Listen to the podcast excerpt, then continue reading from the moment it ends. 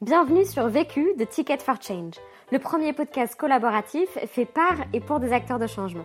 Dans ce podcast, tu entendras des témoignages de personnes qui ont décidé d'utiliser les 80 000 heures de leur vie qu'ils vont passer au travail pour contribuer à la résolution des enjeux sociaux et environnementaux d'aujourd'hui.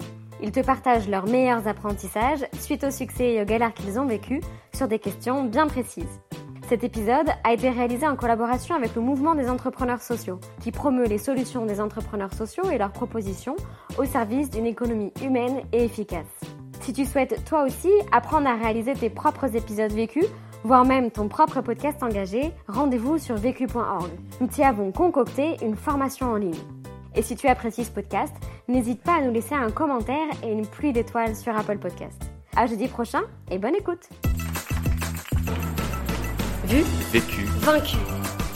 Pour plus de vécu, clique vécu.org. Je voulais te dire, euh, tu sais, on, on a tous nos petits problèmes. Vécu, buy ticket for change. Je m'appelle Clément Saint-Olive, euh, j'ai 38 ans, je travaille 10 ans dans un grand groupe qui est Sodexo et il y a 3 ans j'ai créé À l'envie. À l'envie, on est dans l'aide à domicile et on s'est fixé comme mission, comme raison d'être, euh, d'humaniser l'accompagnement des personnes âgées. On a créé ça euh, il y a trois ans, en 2016, et on est trois cofondateurs. Et moi, je suis en charge de toute euh, l'équipe qui accompagne au quotidien les personnes âgées à leur domicile. On est 60 aujourd'hui, un peu plus de 50 auxiliaires d'envie et, euh, et, plutôt une quinzaine au, siège. On est basé à Paris et à Lyon. Alors c'est vrai qu'on a on a joué sur le nom d'auxiliaire de vie. L'auxiliaire de vie, c'est le professionnel qui accompagne la personne âgée sur le terrain. Euh, on a voulu un peu changer le nom en disant auxiliaire d'envie pour insister sur le fait que ça commence par euh, l'envie de faire le métier, par la vocation. c'est un métier qui est très peu connu. C'est un métier, euh, beaucoup de gens pensent qu'on fait ce métier par défaut, qu'on ne sait pas quoi faire d'autre. C'est vrai que c'est un métier où il y a le plein emploi, mais néanmoins c'est un vrai métier de vocation, de passion. Et le problème, c'est que les conditions de travail en face sont pas toujours là pour euh, accueillir les professionnels passionnés par le métier. Donc voilà, donc on voulait dire, euh, auxiliaire d'envie, on attire les professionnels passionnés par le métier.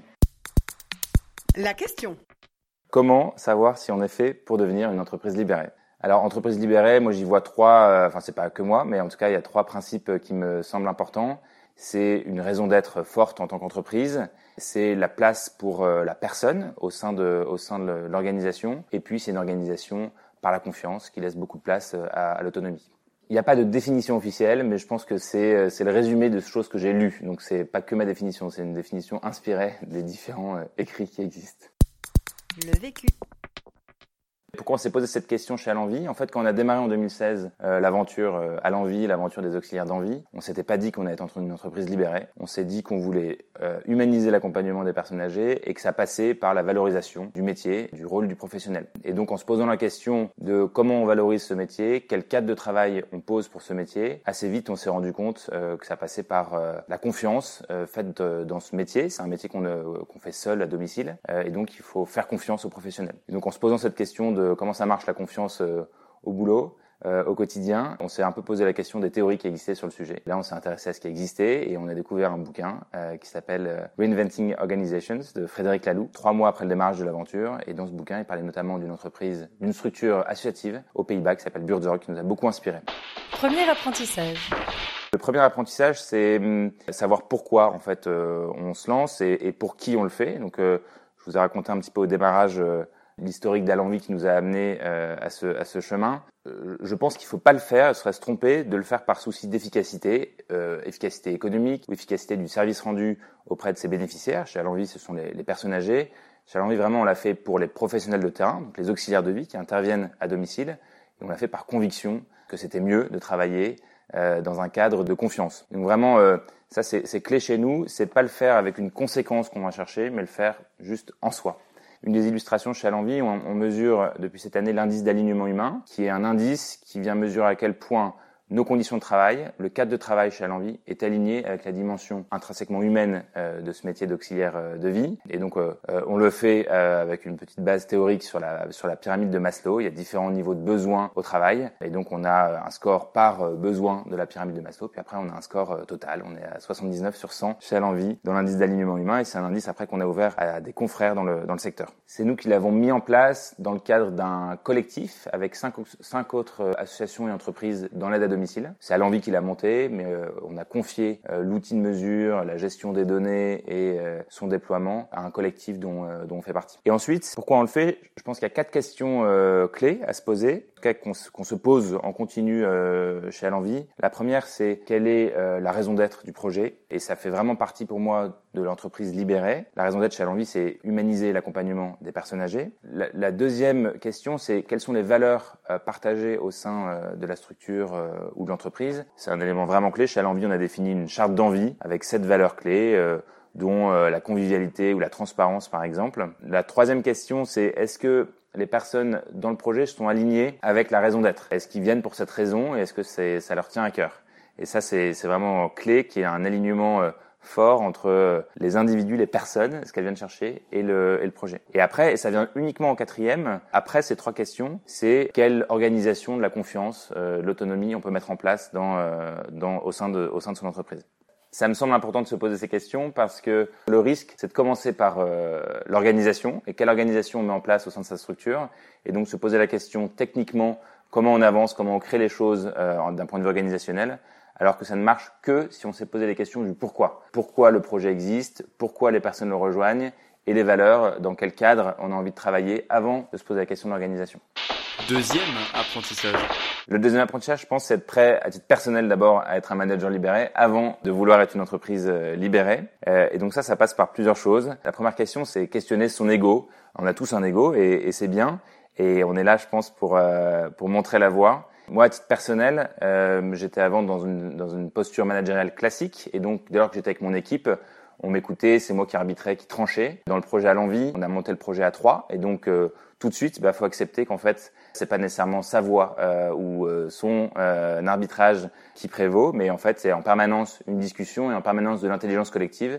Donc, il faut savoir à un moment bah, qu'il faut pouvoir laisser la place, tout particulièrement à trois, où en fait, quand il y en a deux personnes en face de soi qui ont pas le même avis, bah, naturellement, on, est amené à, lâcher son, son ego. Pour Alambi, ça a été une des clés principales on, à trois, on forme une mini-entreprise libérée, c'est-à-dire qu'on doit faire fonctionner l'intelligence collective, on doit euh, savoir quand est-ce que ça repose sur les épaules d'un tel ou d'un tel, se faire confiance et se dire, bah, en fait, ça, c'est le job euh, de Thibaut, mon associé, ou de Guillaume. Et donc, je pense qu'on a d'abord créé une mini-entreprise libérée à trois avant de la, de la créer à plus grande échelle. Donc, ça aide vachement, oui. La deuxième chose, c'est, je pense qu'il faut questionner ses croyances sur euh, la hiérarchie. En tout cas, j'avais la, la croyance ou la conviction que la hiérarchie était l'organisation la plus efficace, plus rapide pour euh, répondre à des problématiques.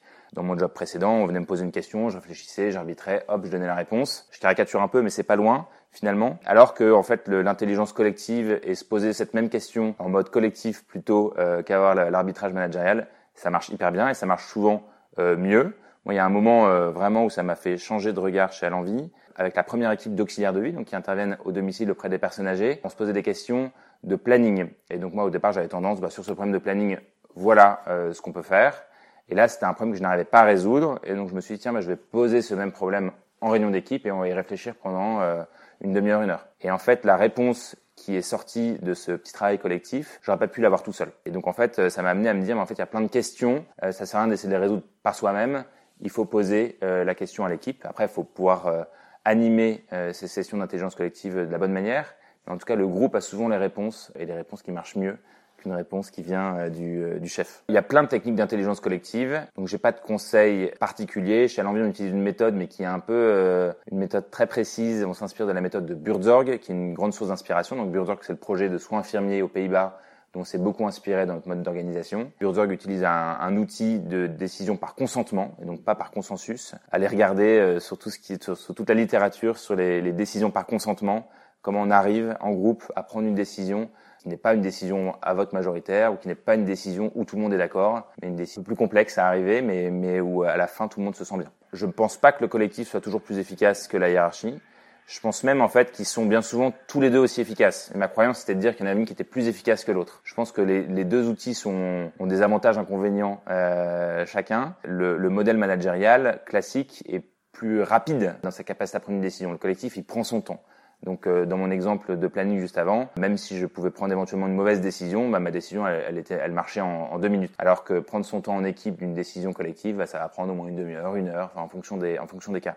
Donc je pense que le collectif est moins rapide. Par contre, il est plus engageant. Une fois que c'est la décision est prise, tout le monde se sent investi par la décision et donc va appliquer la décision, va par, par choix personnel et pas par choix imposé. Et donc c'est ça qui le rend plus efficace, plus solide. Et enfin, je pense qu'il faut questionner ses pratiques. J'ai un exemple là-dessus. il y a une phrase qu'on dit beaucoup, que je disais beaucoup moi-même, qui est la confiance n'exclut pas le contrôle. En fait, je pense que c'est bidon comme pratique. Et en fait, le contrôle n'a pas vraiment sa place dans l'entreprise libérée. Par contre, la transparence à sa place, le feedback à sa place. Et donc, c'est des organisations où on a le droit de faire des erreurs et il y a la place de faire des erreurs. Et on se pose la question des erreurs après, une fois qu'elles sont commises. On n'est pas dans un système qui va empêcher l'erreur, qui va contrôler tout ce qui se passe, mais bien qui va laisser. Et par contre, voilà, moi, ce que je constate, c'est qu'en fait, quand on fait une erreur, individuellement, ça marche beaucoup mieux si on a pu la faire l'erreur plutôt qu'on nous a dit ne fais pas cette erreur. Et donc c'est en ça que c'est un, un système qui est beaucoup plus apprenant et cette pratique-là, elle permet aux gens bah, d'avancer en faisant des erreurs. Voilà. L'exemple le plus facile, c'est le recrutement. En fait, assez vite chez Alenvie, le recrutement a été fait par les pairs, donc par les auxiliaires qui euh, recrutent de nouvelles euh, ou de nouveaux auxiliaires. Et donc là, on n'a pas contrôlé qui était recruté. On s'était mis d'accord euh, collectivement sur le cadre qu'on allait mettre au recrutement. Par contre, euh, au début de l'entreprise, moi, je voyais les gens qui euh, pouvaient être validés. Et au fond de moi, dans certains cas, je me disais, ben non, non, en fait, ça, ça va pas marcher. Je vois bien que cette personne-là, ça va pas faire l'affaire. Et en fait, parfois, j'avais tort. Parfois, j'avais raison. Mais en fait, euh, quand j'avais raison, bah, l'apprentissage, il marchait beaucoup mieux quand la personne faisait par elle-même l'erreur de recruter telle personne, plutôt que moi je lui disais non, non, mais en fait, faut pas recruter des personnes qui ont euh, telle ou telle euh, expérience, par exemple. Donc en fait, le recrutement, ça marche très bien. Je trouve c'est un, c'est un cas où en fait, il n'y a pas de science exacte, mais par contre, il faut laisser pouvoir éventuellement faire des erreurs. C'est comme ça qu'après, les meilleurs, les recrutements qui suivent sont sont meilleurs. C'est beaucoup mieux de, de faire du recrutement une, un projet euh, collaboratif plutôt qu'être le seul à recruter. Un, parce qu'en fait, je pense pas que je fasse moins d'erreurs que euh, des auxiliaires de vie qui recrutent déjà. Et en plus, si c'est comment qui recrute, c'est comment qui va apprendre et qui va grandir sur le sujet du recrutement. Alors qu'en fait, en laissant faire euh, que les autres personnes aient la possibilité de recruter et de faire des erreurs dans le recrutement, bah, en fait, l'apprentissage va être collectif et l'organisation va apprendre davantage et pas moi seul. Troisième apprentissage. Troisième apprentissage, c'est identifier de qui on a besoin pour euh, se lancer dans un tel projet et de quoi on a besoin pour que ça marche. Ça commence par les personnes avec qui on va travailler. Je pense que parle d'auxiliaire d'envie chez l'envie, ça marche euh, à tous les niveaux. Ça commence par l'envie et donc euh, quelles sont les personnes qui ont envie de travailler dans une entreprise libérée par la confiance donc nous, les deux premières personnes qu'on a recrutées chez Alenvie à des postes managériaux, à des postes de coach, on utilise le terme de coach chez Alenvie, sont des personnes qui avaient une expérience managériale dans leur vie professionnelle passée et qui se lassaient de cette posture managériale, de dire aux gens euh, comment ils devaient faire euh, et d'avoir toujours la charge mentale de la, de la décision. Donc voilà, ça, ça comment on, on, on s'assure que les gens ont envie de travailler avec ce, avec ce prisme. Et après, néanmoins, il y a une dimension accompagnement, formation qui est hyper importante, même pour des gens qui ont envie. Euh, et ça, c'est un des vrais un des vrais apprentissages d'Alenvie, euh, c'est que ça s'accompagne, ce projet-là. Et donc nous, l'ensemble des personnes qui sont en accompagnement d'équipe, on les forme à la dimension euh, coach, avec des coachs certifiés pour le coup, à cette posture coach, notamment avec euh, une base théorique qui est la communication non violente. Comment euh, on va être à l'écoute de ses émotions, comment on va faire un feedback,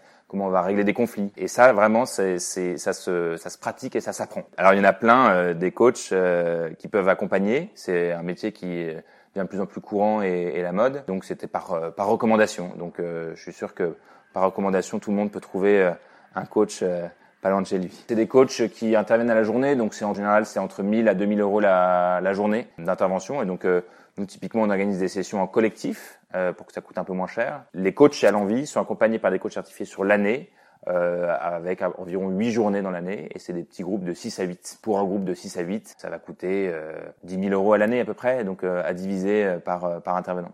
De, de, qui on a besoin ou de quoi on a besoin, c'est aussi de pouvoir avoir un, un pilote, un, un leader, le, le, terme souvent dit c'est un leader libérateur, qui a envie et qui se reconnaît dans, ce, dans cette organisation-là.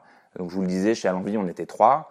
Et en fait, assez vite, on a vu que c'est à moi que ça parlait le plus euh, dans le style managérial. J'aime bien lâcher prise, j'aime bien euh, laisser faire, et donc ça me correspondait assez bien. Et je m'épanouissais dans ce modèle-là, alors que bah, tout le monde n'est pas fait pour s'épanouir. Ça peut être frustrant euh, de laisser faire et de voir les gens faire des erreurs. J'en parlais tout à l'heure. Et donc c'est important, voilà, de ne pas aller contre sa nature. Et nous, on, moi, j'ai rencontré beaucoup de personnes qui ont envie, théoriquement, de se lancer dans une entreprise libérée, avant de se rendre compte qu'en fait, à titre personnel, c'est très très difficile de lâcher prise. Donc, ça, ça commence par ça. C'est est-ce que j'ai envie et est-ce qu'après, je suis capable éventuellement euh, de, de progresser là-dessus?